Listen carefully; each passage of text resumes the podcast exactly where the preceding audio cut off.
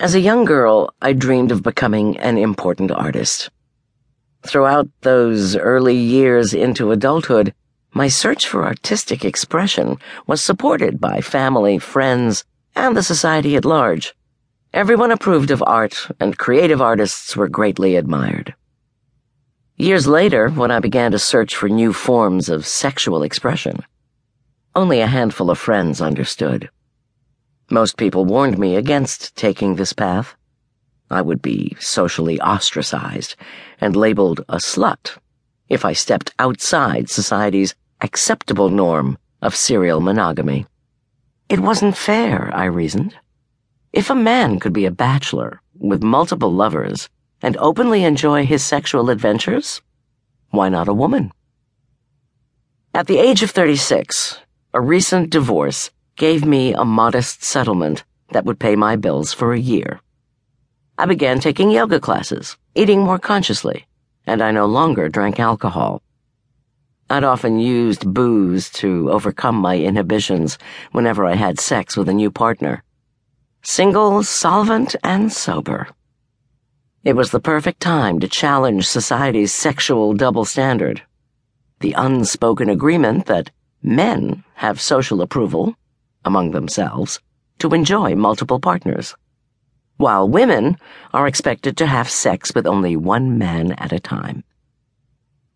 After five years of formal art training and years of being a professional artist, I knew the creative process was about defying convention and seeking my own vision. It seemed reasonable then that I would learn about sex the same way. I would defy convention and seek my own vision through a variety of sexual experiences. Then, I would draw my own conclusions. Once I claimed the freedom to live a sex life based on my design, I couldn't wait to share the good news with other feminists.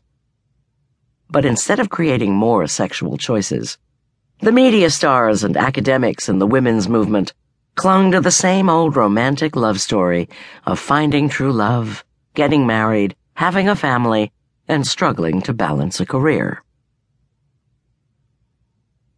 My dream of a united sexual liberation front never happened. The few women who embraced sexual diversity were drowned out by the conservative voices of women who were victims of the romantic love wars.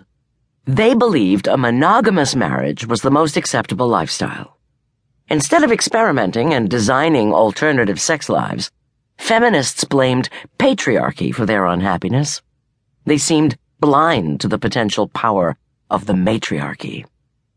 However, American mothers have the power to change the way society defines sex in one generation by altering the messages they give their daughters and sons. Many of us here at www.dodsonandross.com believe this to be a possibility.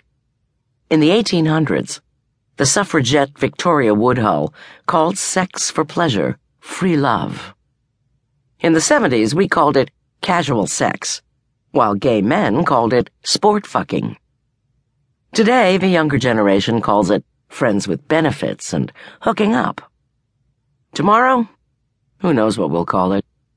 But we can rest assured that no matter where the sexual pendulum swings from right to left, enjoying sex for the pleasure of it will endure, including our constant companion, sex with ourselves.